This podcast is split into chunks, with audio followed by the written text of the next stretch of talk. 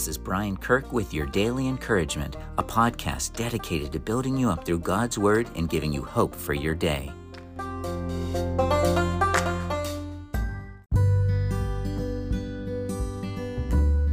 Good morning, friends. It's so good to be back with you. I just wanted to connect with you this morning. You'll hear extraneous noises. I'm recording outside today. We're traveling. But I wanted to share with you that God will make a way. God called Joshua to follow him in obedience despite his fears.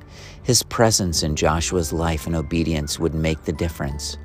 Joshua's success was not dependent on Joshua, but rather the Lord enabling, empower, empowering, and leading him. Joshua 1 9 says, This is my command be strong and courageous. Do not be afraid or discouraged, for the Lord your God is with you wherever you go. Several observations. One, God calls us to be strong and courageous with confident obedience. Two, fear and discouragement are often a challenge to our obedience. Three, we can confidently obey God because God will be with us, and His presence will strengthen, sustain, lead, guide, and help us. His grace and mercy are enough for our needs. And fourth, when God calls us to obey, He will provide for our needs and enable us to successfully follow Him. Let's pray together. Heavenly Father, thank you so much that you are the faithful one Thank you that when you call us to obey, you always enable us. God, would you please work in our lives today, giving us the grace and the mercy that we need to follow you?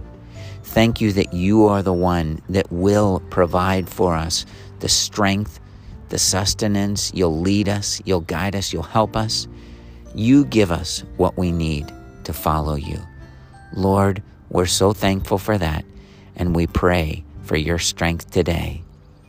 Thank you, Lord. In Jesus' name, amen.